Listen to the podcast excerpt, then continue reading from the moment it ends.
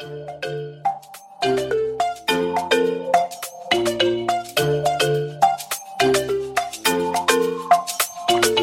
everyone, welcome back to another episode of the Money Makes Sense podcast, where we make money make sense. My name is Nicholas. My name is Samuel, and we're happy to have a special guest joining us today to give an additional perspective on buying homes as young adults.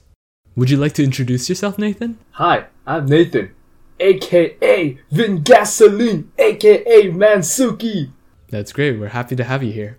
So, Nick, would you like to start off by talking a bit of background about why young adults are now stretching themselves financially to buy a home with interest rates and also talking about the housing market in general? It's a complex time to be a young home buyer. Mortgage rates are near historic lows, which is luring many people, including first time buyers, into the housing market. So, anyways, in 2020, sales of previously owned homes surged to their highest level in 14 years, and many economists forecasted sales to rise again this year. But the supply of homes is tight, and new construction really can't keep up with demand, which means that buyers often have to fork over a staggering amount to close a deal. Uh, just for example, US house prices soared 12.2% in February from a year earlier, which is the biggest annual increase in data going back to 1991. Yeah, so what this means for millennials and other young adults who are looking for a new home, this means that they'll be making difficult calculations. As young adults, their incomes are not as high and they usually have a lot of debt, whether that's student debt or credit card debt. So many people ask whether it's worth it to stretch their resources and use a high percentage of their income to buy a more expensive house if it's possible to lock in a lower mortgage rate, whether that's for 20 or 30 years in the future. Some other people might think that they should wait for the housing prices to cool down to more average and affordable levels. But then at that time, the mortgage rates might also rise. So it's very difficult calculation for these young adults to make. And that's why we're happy to discuss both sides of the argument today on the podcast. And having Nathan's perspective here as a prospective homebuyer will allow us to answer some of the questions that many of you guys will have. Okay, so a couple months ago, I didn't even know what a mortgage was, and I'm still not clear on what a mortgage is. Like, I barely know what the difference between an apartment and a condominium is. Okay, so just for those wondering at home, the difference between an apartment and a condo is just the ownership. An apartment is basically a large residential building where uh, residences can be rented out to individuals or families, while a condo is similar if you look at the outside, like architecturally, structurally, it looks the same as an apartment, but it's usually larger and condos are owned instead of rented. Thank you, Samuel, for clarificating. No problem, happy to do so before we can define a mortgage rate. A mortgage is basically an agreement between a lender and a borrower, the lender being usually a bank and the borrower being a prospective homebuyer. So the lender charges an interest rate, in this case also called a mortgage rate, which is the rate of interest charged on a mortgage. These mortgage rates are determined by the lender, and depending on where you get it from, the rates can vary. However, they usually follow a general trend, and in recent years, the interest rates are at near historic lows. Over the past 50 years, only 8 months have been lower than they currently are, and those 8 months were all during the pandemic season. This is why many young people find that it is an ideal time to be stretching themselves financially to buy a home. But while home prices have increased dramatically and might seem very high compared to the historical home prices, usually it's less often for houses to come down in price as drastically as, for instance, in the 2008 global recession, while on the other hand, interest rates are likely to increase back to their normal levels after this current financial period is over. So, after you explained all that, uh, what does locking in a mortgage payment mean? And what does that mean for young homebuyers? Yeah, that's a great question. And the reason that many young people want to be homeowners is that they can take advantage of this current situation. And the term locking in their mortgage payments means securing the current price of the mortgage payments uh, with the current interest rates. And as money usually uh, inflates, that means that they'll be usually having to stretch themselves less in the future.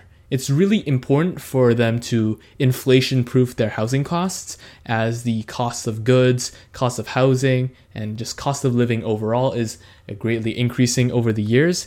And though incomes are generally rising and will rise as they grow older, uh, this means that it's really important to just lock in the mortgage rate, the interest rate uh, for the period so that they don't have to worry about that in the future. When you're renting, your rent payment means that it's basically completely up to your landlord and you don't have much control over. Your landlord can raise your rent to an unaffordable level and also can refuse to renew your lease for many years. So, this is why young people now are turning away from renting and therefore can expect their housing costs to actually go down every year compared to their income as long as they lock in the prices, lock in the interest rates so that they can have the same monthly payments uh, every year while their incomes are likely to rise over time. Okay, great. So it sounds like buying a house right now is a no brainer almost.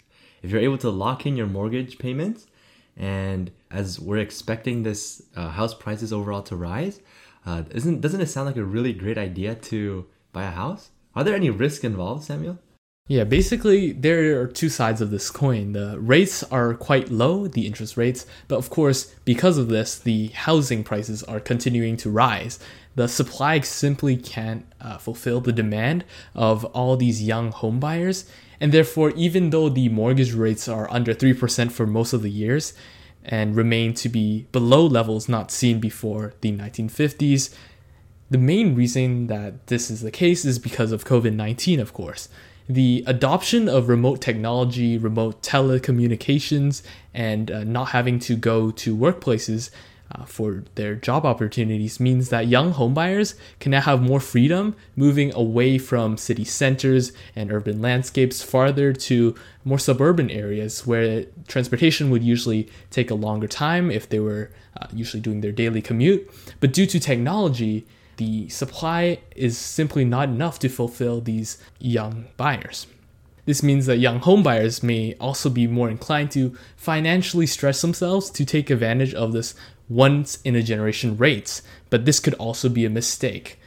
Now, though homeownership is proven to be a wealth building asset and a way to avoid rent inflation, a 30 year fixed rate mortgage at today's low rates can usually be determined to be safe and while prices today are rising at a rate of 12%, stretching financially and taking on the risk of not being able to pay for the mortgage means young buyers are actually betting on housing prices to continue to rise, which is eventually unsustainable. This tech driven demand and low rates cause an appreciation rate which is unreasonable to sustain itself for the coming future, and it can't be ruled out of volatility for the future.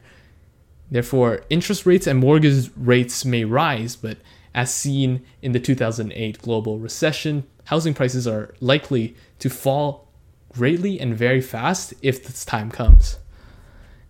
Therefore, it is also considered a seller's market now, with the significant demand driving up the low inventory and high construction costs. Now, with all that said and done, it's important for young prospective homebuyers to be having uh, sound financial habits and enough savings to pay for their down payment. A down payment is the sum of money that these prospective home buyers will need to put down before they're able to purchase the their house and uh, acquire a mortgage. This down payment usually is a portion of the total purchase price, and for homeowners, it's usually recommended to be around 20%. So, Nick, do you have any advice for these young prospective homebuyers and ways they can save for this down payment? That's a great question, Samuel. And I think it all starts with understanding your liabilities, or in other words, managing your debts and getting rid of them as fast as you can. Specifically, I'm talking about bad debts, debts that occur from overspending, or debts that have uh, significantly higher interest rates that will require you to pay more and more over time, which will eventually bleed out your bank account and it will cause you to lose all of your progress when you're saving. So basically, you would want to prioritize high interest loans such as uh, credit card debts or uh, like taxes or bills due that you basically ignored because those are uh, accruing penalties over time. Second, it's important to understand your income or how much money you're going to be making. There's al- always many ways of trying to increase your income, whether by learning new skills, looking for a promotion, or essentially getting better jobs or doing more work to get more money into your pocket. And lastly, we can talk about understanding your expenses, which really means keeping track of how much money you're spending daily, weekly, monthly, or even yearly. For example, if you think you don't spend that much, but if you're buying a $3 coffee every day, it really adds up to over $1,000 every year. So that's something that you can tackle and try to budget your way into managing your expenses so that you're able to save money every month. Okay, thanks for the advice to our listeners, Nicholas. And I think that's it for today's episode on whether young adults should be considering buying a home. We'd like to thank you all for joining us on episode 8 of the Money Makes Sense podcast, where we covered prospective home buying and mortgage rates. Thank you once again, and we hope that in this episode, we made money make sense.